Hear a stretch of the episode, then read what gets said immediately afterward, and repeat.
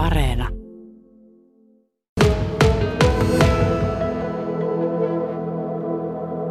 Täällä yhden Toyota-paran vierellä seistää, josta on kylki vetty ja mun vierellä taas seisoo yrittäjä Jari Kähkönen.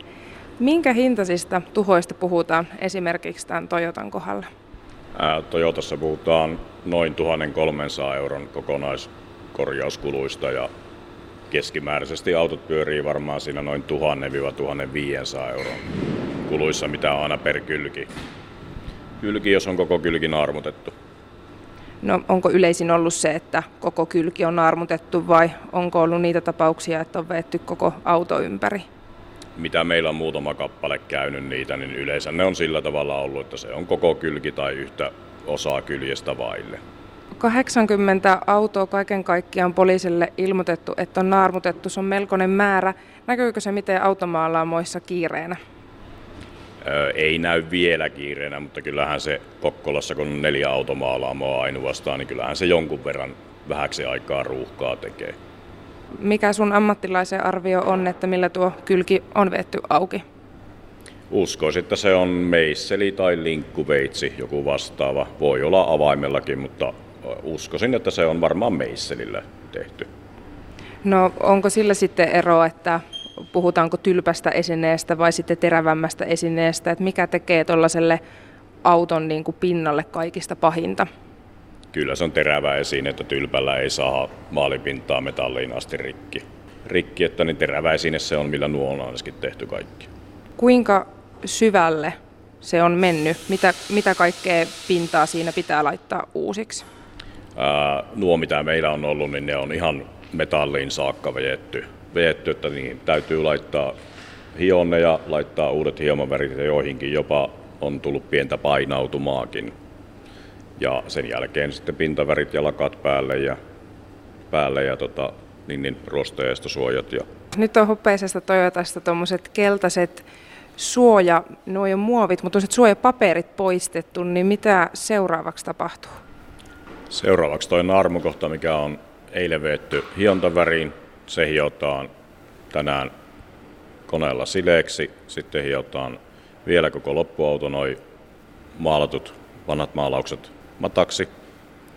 Mataksi sen jälkeen auto menee maalauskammioon, sinne ruiskutetaan hopea peissi alle, peissi kuivataan, sen jälkeen lakataan, sitten uunitetaan lakkaus, lakkaus 30 minuuttia, sen jälkeen auto tulee kopista poissa, poissa ja sitä voi ruveta sen jälkeen kasaamaan sitten. No miten esimerkiksi tässä tapauksessa oli kuskin puolen kylki veetty? Pitääkö koko auto maalata vai vain tämä naarmutettu kohta? Vain ja ainoastaan naarmutettuun kohtaan laitetaan värimassa, eli peissi, ja loppuauto lakataan. Tämä tehdään sen takia sillä tavalla, ettei siihen tulisi värieroja kuten niin kuin konepeltiin tai seuraavaan läheiseen osaan.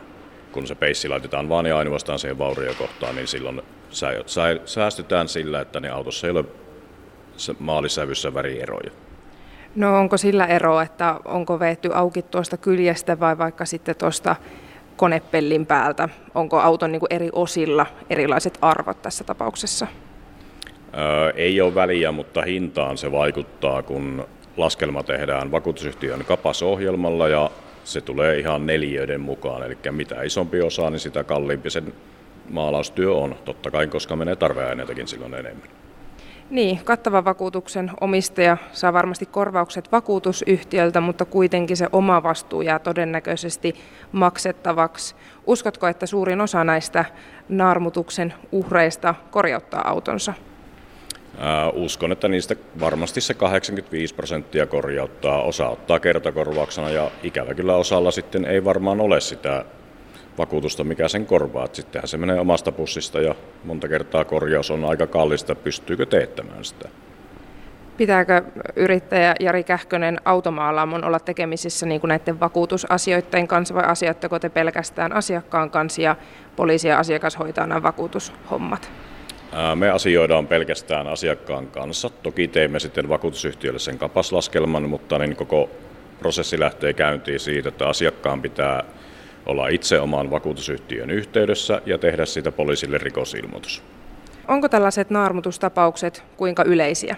Ei hirveän yleisiä, muutamia kappaleita on vuodessa, mutta niin ei nyt ei voi sanoa, että ne kauhean yleisiä olisi kuitenkaan.